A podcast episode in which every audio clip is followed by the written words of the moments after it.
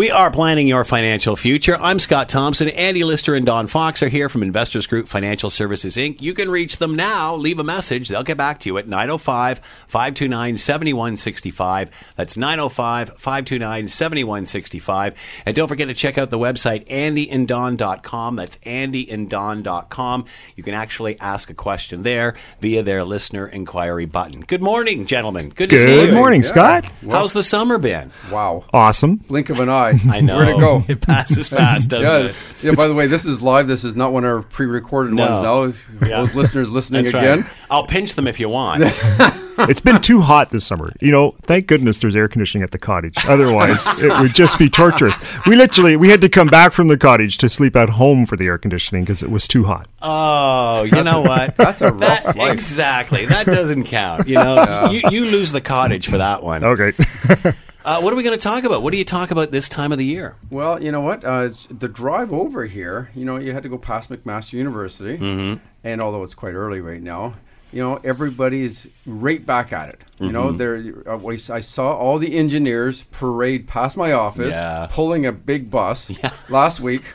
okay, with Yeah. with a you know the horns going and all the frosh Yeah. were just yanking on this big big giant rope. Yeah. And so it's quite funny to watch this. This is an annual event. So I Yeah, know oh, the yeah. summer is officially over. Yeah. CNE starts it off. Yeah. And then the engineers or the new engineers pulling the bus Yeah. around City Hall. And remember, it used to be worse than that. There used to be messages written on uh, on, on uh, walls and Oh, on yes. overhangs Yep. and and raising cars, Absolutely. and things like that. it's it's they've calmed it down a little bit. This is way milder. Yeah. But it is actually, it is great to see, you know. And, and it, honestly, as soon as I start hearing the horns go and everything else, He said, ah, must be the engineers. I check Yeah. out my, my office door Yeah. window, and sure enough, they're pulling this.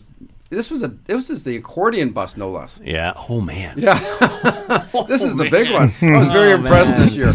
And you know, all the parents will be happy that they've spent money well, thinking Yeah. that their kids are up to something right. productive. uh, you know, and the thing is, they probably weren't thinking as a, as a physical workout rather Yeah. than a mental Oh, yeah. workout to become an engineer. Yeah. But that being the case, I mean, we'll get to engineers in a second because they actually are at the top of a list, and I'll go over that list in a second. But this is the time for tuition, and you know what? All those people that did proper planning for Mm. 18 years to get ready for their kids, you know, son or daughter, to go to post-secondary, whether it's a university or college, what have you.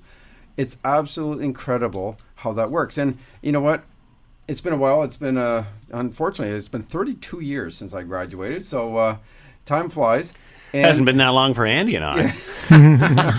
Oh, it's the dementia must be setting in them. But, uh, so Uh, it's actually been much longer. That's right. ah, there we go. There we go.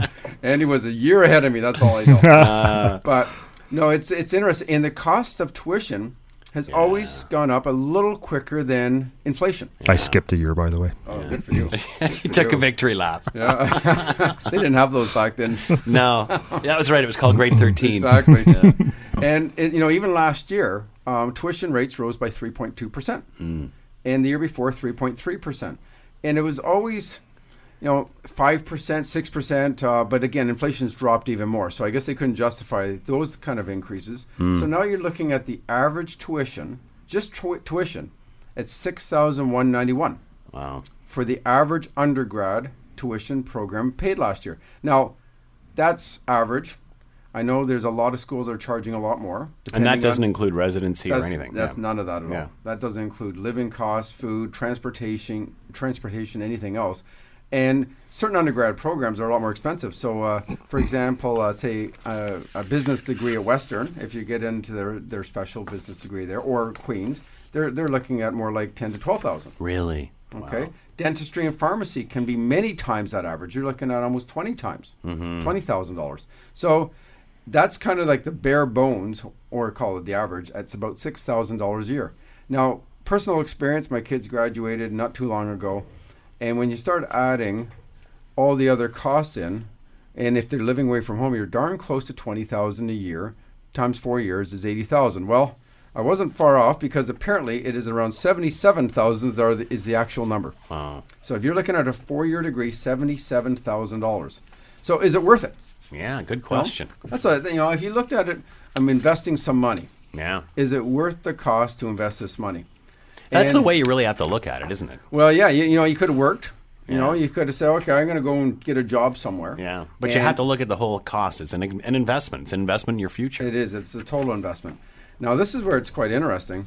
Is they actually took a look at all the different undergrad degrees, and other than fine arts, if you're going to be a musician or an artist, it is not worth it. Okay, you are. I'm biting my tongue right now. in- you. You. oh yeah, this is your show, not mine. uh, you may want to look at night school as a hobby. yeah. okay, or do this on your own in a garage band or whatever it is that because from a mathematical or simply financial end of things, it is not worth it. You will, in fact, they looked at after eight years, if you graduated in, in 2005, by 2013, you made thirty three hundred thousand dollars. Well, it sounds like a lot, but that was by far the lowest on the pay grid, and that's you're making just over thirty thousand a year after eight years. Yeah. Okay. So they were they were not in the in the in the kind of the pay grid that would make it worthwhile from a financial standpoint. That anyway. they expected to be in. Well, you know what? There's some. There's always that sense of well, maybe I'll make a, a you know movie star or what have you, and I'm an actor, and you. Yeah. But again, that uh, starving artist is uh, turns out to be true. Yeah, okay, yeah, a lot of them are starving. But you look at all the other ones, including the ones that not, this is where I was a little surprised. Social sciences and humanities, they're the, the, the second tier, but still did okay. Um, a social science de- um, grad would have started with about 36,000 in 2005 and was at 62,000 by 2013. Not bad. Uh, humanities went from 32,000 to 57,000. And what they found is these grads are very have great problem solving skills, great communicators, and are very adaptable and innovative. So companies are looking at that almost as a think tank and thinking outside the box. So it's great to have those degrees, and they still pay fairly well. Yeah. Uh, kind of the next on the list are, are the social sciences and the science and agriculture. Business, um, as as expected, wasn't too bad either. It was, uh, you know, past middle of the pack. And after eight years, a business degree, you would be sitting at over five hundred thousand dollars after eight years. Wow. So you invested eighty thousand, and eight years later, you got five hundred thousand Yeah. Um, That's bef- worth it. before tax, but Yeah. still. Um, but the best, what would you think would be the best degree to get? I would say medicine. Well, not far off. That was third. Now that was health, Yeah. and you know? There's nurses in there too. Yeah, yeah. So you know, um, and again, they're fairly well paid. Yeah, but a wide pay scale. But yeah. a far, yeah, exactly. So health in general was the third on the list, and was just about the same as business. Um, math and computer science was second. yeah. Okay, and they're sitting at about 550, but engineers took the top marks. Yeah, yeah. Okay. Where does law fit into that? Uh, they were that would be uh, this is that would be a second degree. Right. Okay, so you Oh, right, okay, you'd have yeah, to go after yeah. the fact. But yes, the uh, the engineer would start off with about fifty six thousand a year to start. Okay, Mm-hmm. and after eight years, they're making about hundred grand a year. Wow. Okay, so you know definitely if your son or daughter is looking at being an engineer, and it's interesting. Uh, back in the day, you looked at engineers. There wasn't too many females um, back thirty years ago. Mm-hmm. Yeah, there was a few. Yeah, yeah. When I saw them pulling the bus in their jumpsuits, there was a good percentage females Yeah. now. That's probably one of the last bastions of the male-dominated uh, Yeah. courses. Is is that? But it, they're catching up. That's for They're sure. definitely I, Yeah. maybe a quarter to a third is what I. Mm-hmm. you know just as an eyeballing as I'm watching everybody pull their buses. So uh, anyway, ninety nine thousand a year, definitely a great investment. Yeah. Okay, from an education standpoint, and that's not even to say you're practicing engineering. Yeah. It's just having that degree and Yeah. that problem solving skills that is so adaptable in so many different environments that they want an engineer. Mm-hmm. Yeah. Because they have a total different mentality in terms of how they figure things out. Yeah. But the big thing here is education is worth it. Yeah. Okay? And you can't say that enough times. When you work it out, fine arts ex, you know excluded. Mm-hmm. Um, but every other degree is worth it. And then if you get into the college degrees, even probably even more adapt, you know, more in, important because they're they can be, you know, learn a, a skill or Mm-hmm. More a trade applied, yeah. and be applied right away. Yeah. It's it's it's almost like they walk right into their Mm-hmm. their their workforce and they and they don't have to relearn. Yeah. Um, probably university has a bit of a learning curve once they get out in the kind of the real world, so to speak. Many uh, graduating university are taking a year or so at a college after that. Yeah. Just to get that applied angle. Yeah. It's and that's a great idea. Mm-hmm. Absolutely great idea. So you're looking at how do we get this money? It's we're talking eighty thousand dollars for four years. And I got to say, this is the reason I want to talk about this for twofold. It's it's you seeing it. It's it's that time of year. Um, school started for everybody but Halton uh, yesterday, uh, today. Sorry, on Wednesday. Yeah. Um, and uh, Halton was Thursday, but it's right there, and it's important to start setting your sights on a university savings program, which has always been what we've Andy and I've talked about for years. The, using the regist- registered education savings plans. Yeah. Use those RESPs, and if you look at that, And you a- should start those at birth, shouldn't Oh, you? Like as first soon as thing, the kid's born. You know, you Yeah. you get your birth certificate and you get a SIN number and you get an RESP. Okay, yeah. and then you get buy a crib. okay, well, maybe then exaggerating. you go looking bit. for that car seat. yeah, good point to get them home.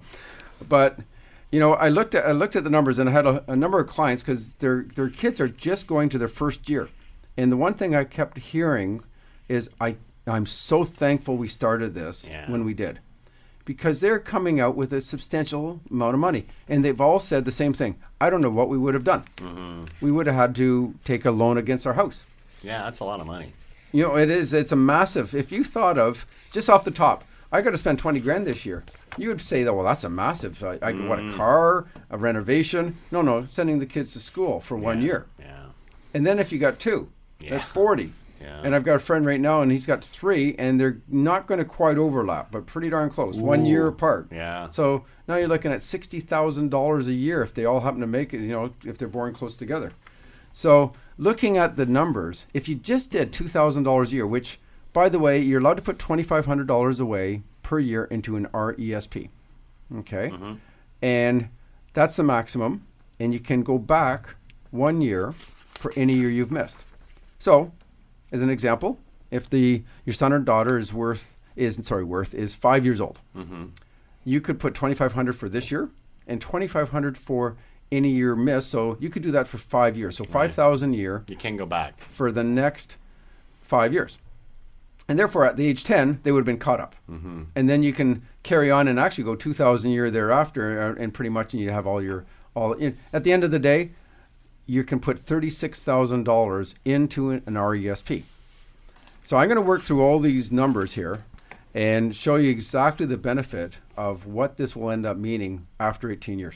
We are planning your financial future. I'm Scott Thompson. Andy Lister and Don Fox are here from Investors Group Financial Services, Inc. You can call now and leave a message at 905 529 7165. We're coming right back. We are planning your financial future. I'm Scott Thompson. Andy Lister and Don Fox are here from Investors Group Financial Services, Inc. You can call now and leave a message. They'll get back to you at 905 529 7165.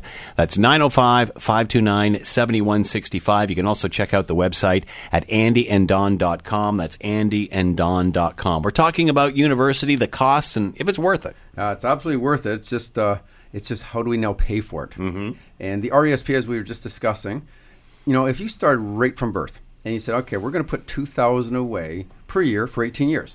So in the year the child turns seventeen would be the last year. That would mean you could put in thirty six thousand.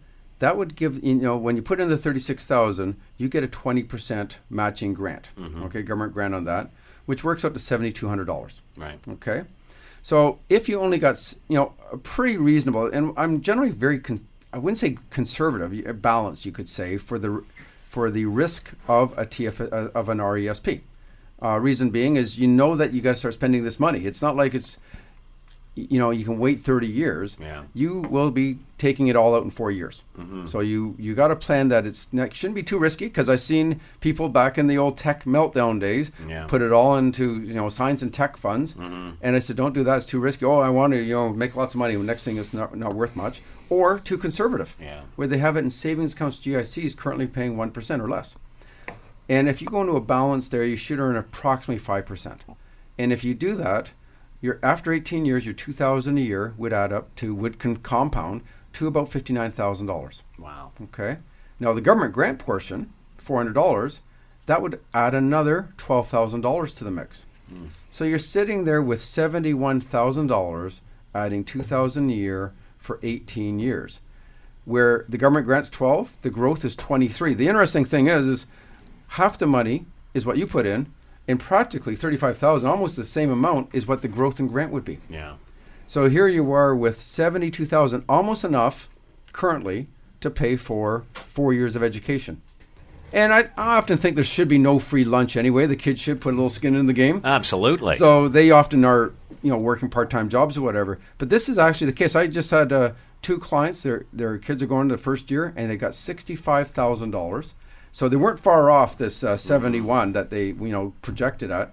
Um, they we weren't able to start right at the very start, of course, Yeah. and there was a few things that went on, but sixty-five thousand dollars wasn't any, uh, you know, Yeah, worked out pretty good too. Yeah. So that's the one. Now, if you haven't done that, it's not too late. Let's say your child's 15 years old right now. You're allowed, and you know that, you know, you don't even have the money. Yeah. You're saying, okay, but you can put in 5,000 a year when they're 15, 16, and 17. That's $15,000. dollars You're going to get a thousand dollars a thousand dollars a year in grant from the government, which is another three. So your fifteen thousand is going to turn into eight thousand, even if you borrowed the money, uh, say at four percent. It's your interest costs are going to be about twelve hundred bucks. So you're going to make three grand and pay twelve hundred dollars to make three grand over three years. Right. It's a fantastic deal, and that's if you don't make any interest at all on your on your uh, fifteen grand. So even if you put it into something, you'll make you know maybe one percent. So yeah, it's even if you think it's too late, think about borrowing. that's actually going to still work out to probably the best investment you're going to make because you're still making a great return, all because of the government grant. So other little rules are it doesn't have to be used for school. That's always one of the myths. Don't tell the kids that. Well, good point. Only the growth and grant is the kid's money. yeah. The uh, principal is always the parents. Right. So that always is returned back to the parents. If they want to use it for kids' education, so be it. Um, sources of funds. This is the key part here. I think usually the parents are, are you know, they, they're struggling. They've got mortgages and everything else going on. If this is a great plan for, say, a, a grandparent. Mm-hmm. You know, they're, they're Yeah. often in better shape than their than these new parents. And what a great time for the, the grandparents to throw some money into this every year. And this is actually something that's going to be used. Yeah, You know, yeah. as opposed to, you know, they know As you said, it's an investment. this is an investment, right? So, and then upon taking the money out, there's a whole new strategy, you know, of taking the funds out. Do I? T- a lot of people look at taking the funds out. So let's say you had sixty thousand dollars. Some parents would say, "Well, I'll take fifteen thousand dollars out every year."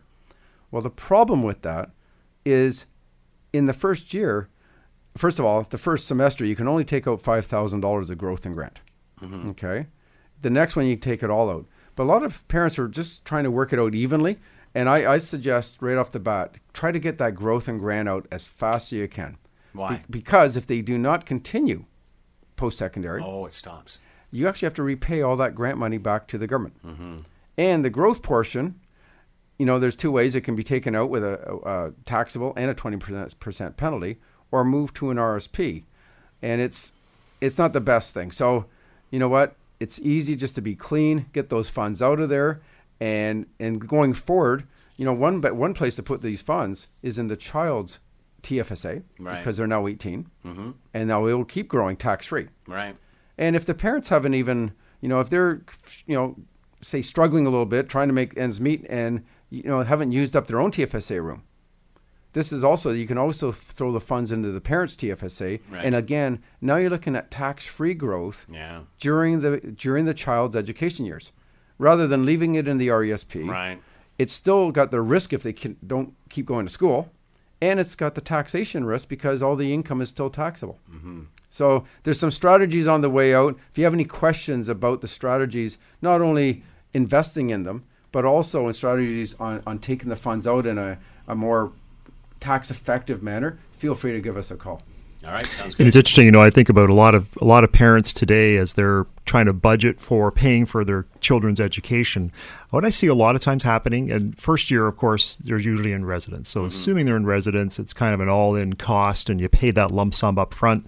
So you're taking the money out of the plan, or you're maybe you're maybe you have to borrow from your line of credit initially. So, as, as Don said, you can only get five thousand, but then come second semester, you can get more out and pay off your line of credit. But in second year, third year, uh, usually the kids want to move out of residence and they want to get an apartment or shared house or something mm-hmm. like that.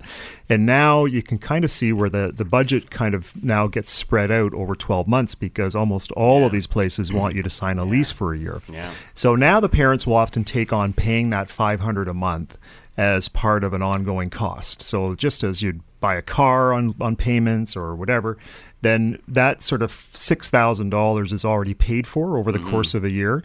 And now they're only drawing money out for the RES, RESP to pay for tuition and books and some other costs. So they're sort of using, they're spreading out the, yeah. the, the, the, you know, the withdrawals of the money because often there's not enough in the RESP by itself to yeah. be able to pay to cover the full four years. Yeah. So by using some of your monthly cash flow from your employment income and your work income, you may be paying the rent and then using the RESP to cover off tuition and books. I'm seeing a lot of that happening in terms of how people yeah. are still managing to cover the expenses and minimize the amount of student debt that the that their graduate ends up with. Mm. So, anyway, I want to talk about tooth fairies, but I'm not going to go there right just yet. Mm. So we're gonna we're gonna skip that one. We'll come to that in the next section. But okay. um, I want to talk about asset allocation. Okay. This is uh, uh, near and dear to my heart. But we talk a lot about asset, but you know, people are always concerned about where are my investments? How are they doing? Should we be doing something different?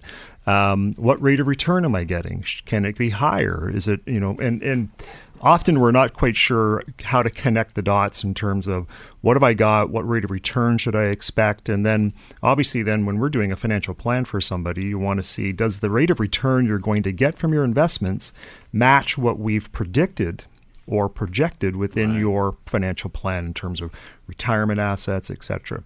So there's there's used to be when we first started in this business, there were basically two types of asset allocation. There was what we call a strategic asset allocation, or there was a tactical asset allocation. And so if you think about the two different ones, and you might look at your portfolio and you might kind of have an idea when I explain to them what they are, what you had. Was it one or the other? Well, in the tactical asset allocation, the idea was that you could use the information available to you and looking at economic forecasts, looking at the GDP numbers, looking at particular um, individual stock or company uh, success or perhaps failure, and use that to tactically move your money from one asset class or one geographic area in the world to another area. So you might decide, you know what, the next five years, the U.S uh, with Trump as the president is not going to be a good bet. I'm taking a lot of my money off the table from U.S. investments and I'm moving it to right. Asia or to Canada. So you're tactically moving your money based on a set of um, pieces of information. Based on the environment. Based on the environment, yeah. the economic environment. Under a strategic asset allocation, you are trying to balance the risk and reward, but you maintain your asset mix regardless of the expected outlook.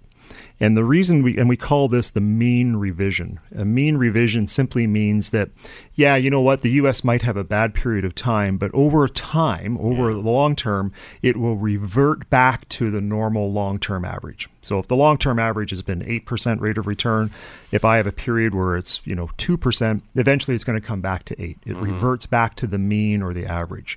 So you're going to stick to your asset mix regardless of the economic outlooks that you see and based on that mean reversion. You're going to have a strategic asset mix, so you're stringently adhering to and you seldom stay stray from your target over the long term. And then you're rebalancing back to your target, the third step, which really basically occurs as your investments stray too far from the original weightings. You're rebalancing it back to where you were. So mm-hmm. that's kind of how when um, when we first started in the business, mm-hmm. we had portfolio funds. We also had tactical asset allocation funds. So now there's a there's a third element or a hybrid of this, which we call dynamic asset allocation. And the difference is, is that they tried to take a blend of the both worlds. The one sounds great. If I could guess or figure yeah. out where the best yeah. place to be and next is, is, that would be it? ideal, yeah. right? But on the other one sounds so boring. You're just going to stay the course and really, you know, other than you holding my hand through the ups and downs, you know, what's what's going on behind the scenes. So mm-hmm. dynamic asset allocation now takes again the balance of risk reward. We're going to adjust the asset mix in response to expected changing in the market conditions. That's kind of sounds like the tactical one. But in terms of the strategic mix, the we're only going to move our money within a defined range from one area to another area.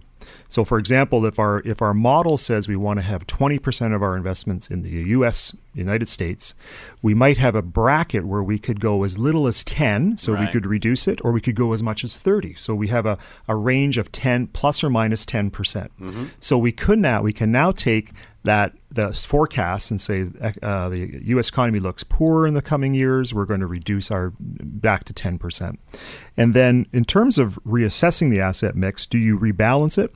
That's going to be done depending on market views and the portfolio, and you're going to either underweight or overweight an asset in terms of your, your mix overall. So when you think about uh, how should you invest your money, whether it's your RSP or your RIF or your education funds, you know, any of these three can be a valuable approach. And so for the person who tends to want to have um, stability, more conservative in nature, I would look probably more to that the, the original strategic asset allocation where you set your rules, you set your weightings, and you don't change them, and you rebalance on a regular basis. And that works well for um, for the long term. So it could be your RESP plan where you just sort of have that fixed weightings in something and you don't change it over time until you get closer to needing the money, and then you maybe want to become more conservative. Right. And then it depends on your risk profile too. So if you think about most of us, where we kind of put them into a category from one to five, one being the most conservative, five being the most aggressive. And if you're a one, you're probably not going to be involved in tactical asset allocation because you're, you're not going to be able to stomach the swings up and down. Um, so probably a f- if you're a five, you might be very interested in tactical asset allocation. How do I beat the market? How do I get get the get ahead of the other guy? And um, and dynamic asset allocation, uh, the third, the newest version of all of this, is something that can be spread right across all five categories from one to five. Whereas the other two were kind of they were left Right. to either the conservative people or the aggressive people. And so we're seeing a real surge in the in the demand or the interest in in dynamic asset allocation.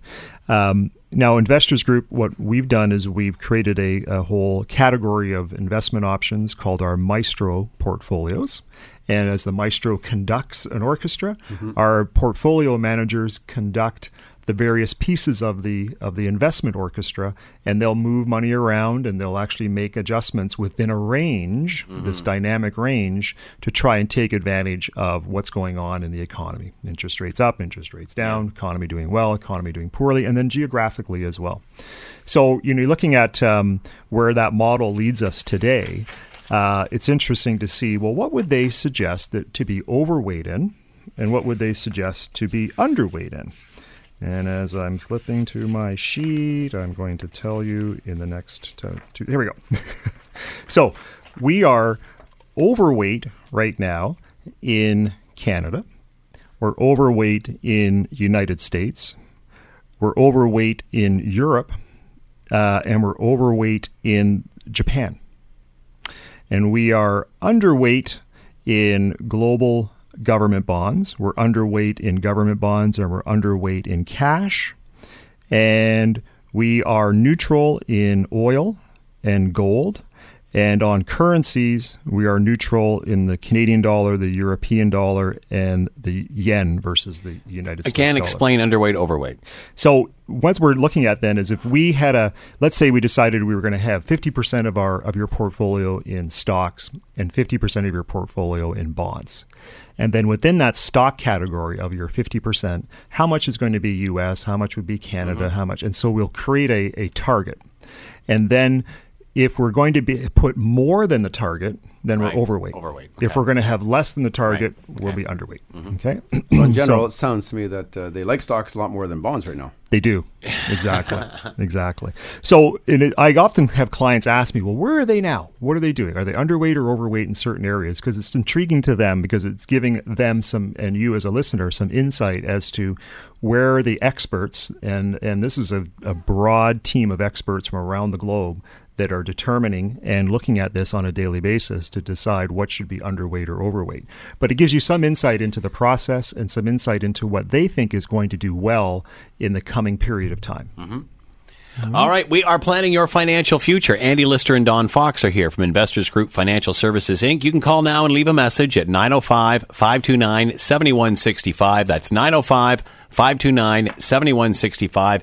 And check out the website at andyanddon.com. All one word. That's andyanddon.com. We're coming right back. We are planning your financial future. I'm Scott Thompson. Andy Lister and Don Fox are here from Investors Group Financial Services Inc. You can call now and leave a message at 905 529 7165. That's 905 529 7165. I remember you using the phrase sell in May and then go away. So Yes. would that, did that work this summer? Well, that's a great question. And you know, I go back to my my university days and it was called technical analysis. And what they do, they check out patterns. Mm-hmm. And one of the patterns was well, there's a summer slump. It seems to be was a recurring pattern, but still not that much of a pattern. But they made it to the point that they even had a saying, and that saying was exactly what you're saying, Scott. You sell your stocks in May and you go away, and usually come back in the fall and you buy back again. And this is back in the day of way before asset allocation theory. Um, you know, Markowitz won a Nobel Prize saying asset allocation matters way more than stock picking. But there's still all these people that still think, yeah, I'm going to sell in May, get out of the markets, leave it in cash, spend my time in the cottage, and not worry about a thing. Prices will probably be lower, and I'll buy back again. So, what really happened in those last three months? It's been three months since uh, basically we've been we've been here, and you back three months ago, the uh, Toronto stock market was at fourteen thousand two seventy six, and by the end of June, now this would have been the beginning of June. By the end of June, it went down to thirteen thousand six eighty nine. Now, what caused it to drop so much? About a six percent drop by the end of June. Everybody sold in May. I was going to say, everybody just everybody bailed out. it's a trick Well, question. I think there was some kind of a election or some kind of uh, yeah, the uh, Brexit. thing, Brexit thing going Oh, right, on. Yeah, yeah. It wasn't an election. It turned out to be an election at the end of the day Yeah. with May, and Brexit came into play, and all of a sudden the stock market had a big drop. The Toronto stock market, the European stock markets, the U.S. stock markets, and they went down to 13,008, 13,689. So a drop about six percent. Now, where are they today?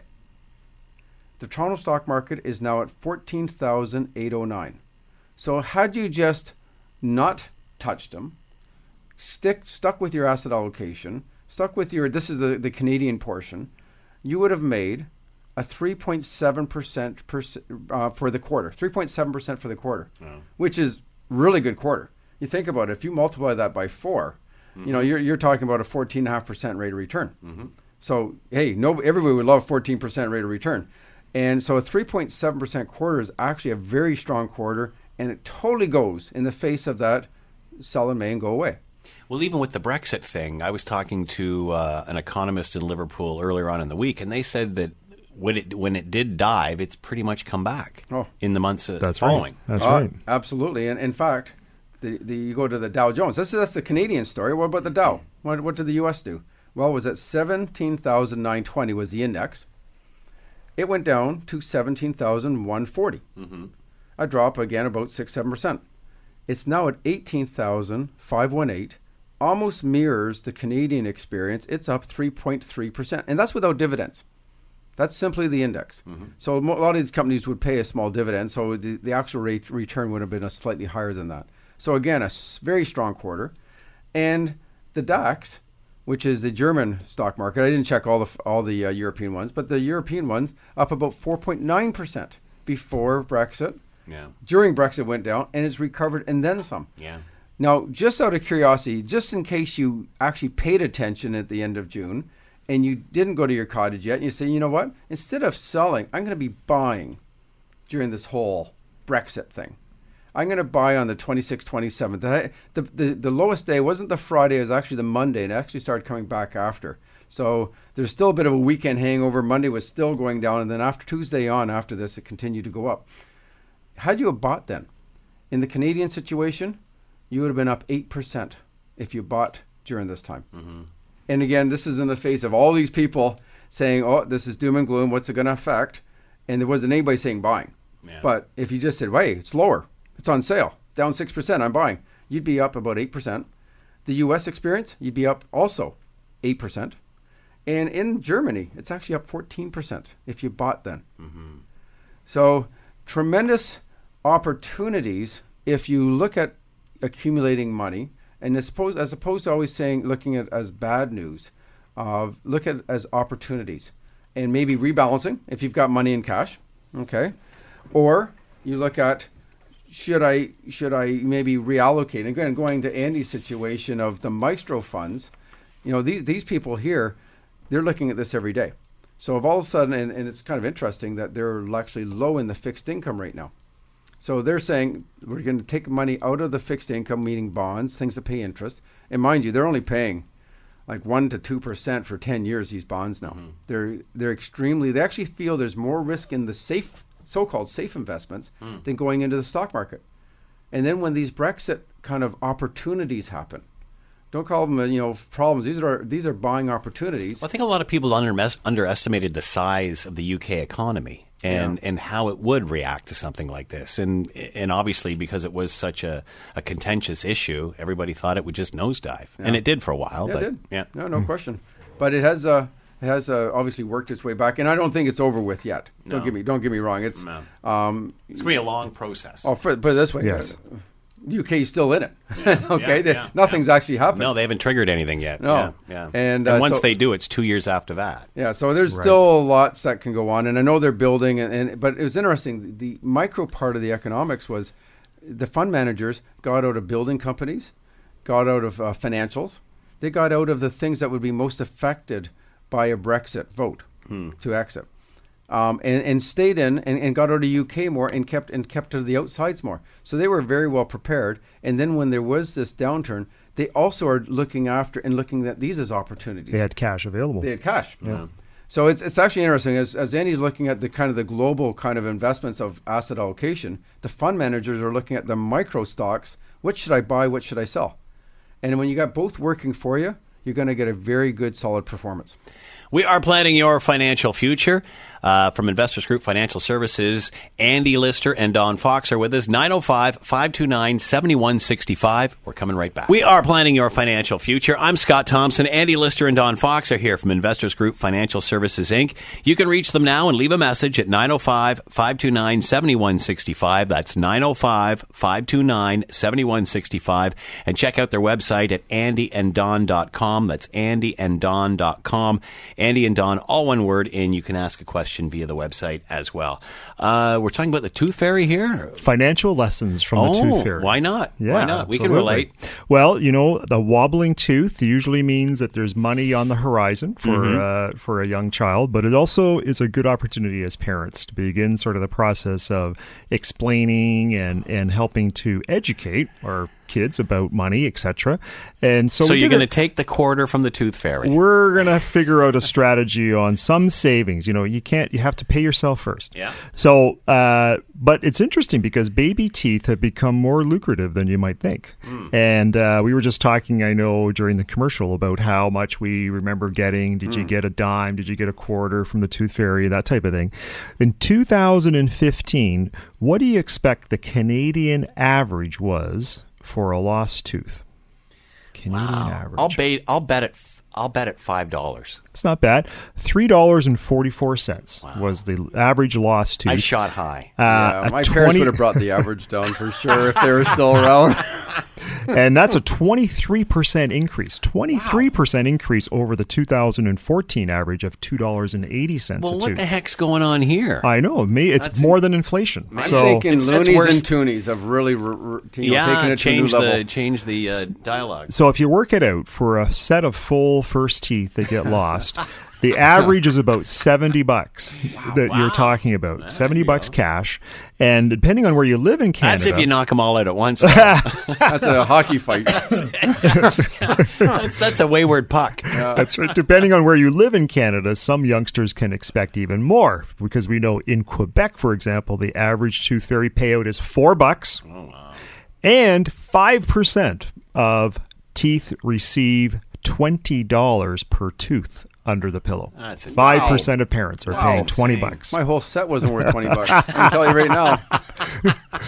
so what that, should we actually. what should we do with what should we do with this money, and how do we create a teaching opportunity with the money around the tooth fairy? And I think a lot of times kids are going to end up receiving coins, right? It's loonies, it's quarters, it's nickels. So you can certainly help them just in terms of understanding putting them together how much do they add up to etc and and getting them a piggy bank to start. And i remember both my my uh, cousins my nieces and nephews when they were very young getting them an investors group piggy bank just to get the concept going of putting something away. And what we talked about just ironically was we said you know what 50% of any money that they get should go into the piggy bank. So mm-hmm. whether it's a gift from grandma and grandpa maybe it's a birthday gift maybe it's the tooth fairy mm-hmm. what what a good place to start is putting around 50% of the money away. And so it gets them just gets them kind of an idea of then how to sort of allocate money some of it to savings and some of it to spending and this is where as you sort of help kids with the value of balancing their wants versus their needs and making sure that they understand having a goal for mm-hmm. their savings. Mm-hmm. So, with that first sort of beginning of getting some money and putting it away in a piggy bank, set them a goal. Say, you know what, you we can't spend any of it until you get to twenty dollars mm-hmm. or fifty, whatever the amount is you want to pick. But once they've got that amount, then you should celebrate. Yeah, so yeah. the next time That's a around, good point. Two have- bucks, yeah, you reached your savings goal. yeah. Now celebrate, take a little bit on the next time around, and you can spend some of it. Go Mm-hmm. and do something with it, whether it's a want or whether it's a need. So I think that's uh, that helps them at least sort of begin to be uh, separate and learn how to tame their their wants and understand what their needs are as well. So if you make the connection between the cash and for their kids too, popular birthday gifts, right? Grandma and grandpa will Yep. give cash, or uh, aunts and uncles will give cash. Again, using that gift to reinforce the value of saving and spending wisely and putting some of it away into the piggy bank as well. The concept of budgeting. So you know, as the kids get older and uh, their spending kind of starts to change in terms of line with the getting larger amounts, maybe there's an allowance that begins to come into play as well. But again, it's key to have that savings goal and that savings habit. And I come back to the 50% rule putting away 50% of it. And then we've had lots of conversations over the summer with parents about how much control do they have over their kids when they get their first job? How much do they do they control over that paycheck? Do they take the whole paycheck and deal with it themselves? Do they insist on the child um, giving them an accounting of their spending, etc.? And there's sort of it was all ranges. There was Yeah. from I'm going to let them take it if they if they blow it all and they fail and they have nothing left to fall back on. Too bad. I'm not going to help them out. To others where they take the whole paycheck and put it into a separate bank account and then they allocate them something back from the paycheck that they feel only if it's a need and periodically for the want. And so the most recent one was uh, uh, friends of ours who were looking to um, their son had worked all summer and they had been putting away uh, 50% of the money had been going into a separate account for education and he wanted to buy a used xbox for $150 and the parents refused to release 150 bucks. He wanted to take a used xbox to It's school. used. i know which i thought was a frugal frugal Yeah, choice. He's not going out and buying smart, the yeah. latest model. Yeah. he's buying last year's model the There's previous garage model, sales, the you can used get better deals than that. and uh, so he went and he did. He worked an extra shift, and he actually did uh, make enough money to buy the used Xbox for out him. of That's his good. own cash. Good so uh, they were very hard hard line on terms of what they could, what you can do. So I we think may all um, be working for that young child one No day. kidding. right. so if you're grandparents thinking about grand uh, grandchildren uh, and the tooth fairy coming around, make sure you have a conversation about money, how to allocate it, how to save with it, and uh, and start the process young. Because How if you, you entrench those it? habits, pardon. How do you stick to it though? That's the you know oh we start this way but then something happens. Yeah, you have to crazy glue the piggy bank Yeah, so that they can't Yeah. break into it, right? Yeah, you you yeah. physically have to do that, otherwise there's temptation is to always do it. So, but uh, it, it's it just takes constant reinforcement, and if mom and dad are okay with it. That's pretty good. And start taking your kid whenever you're doing your banking, whenever you're doing your financial reviews, with you. whenever you're doing, include them to some degree so that Mm-hmm. at least they get exposed to it and understand it's part of a daily, weekly life where we have to think about how we're allocating our money. Good point.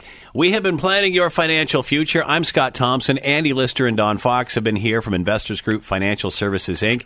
You can call now and leave a message. They'll get back to you at 905 529 7165. That's 905 529 7165.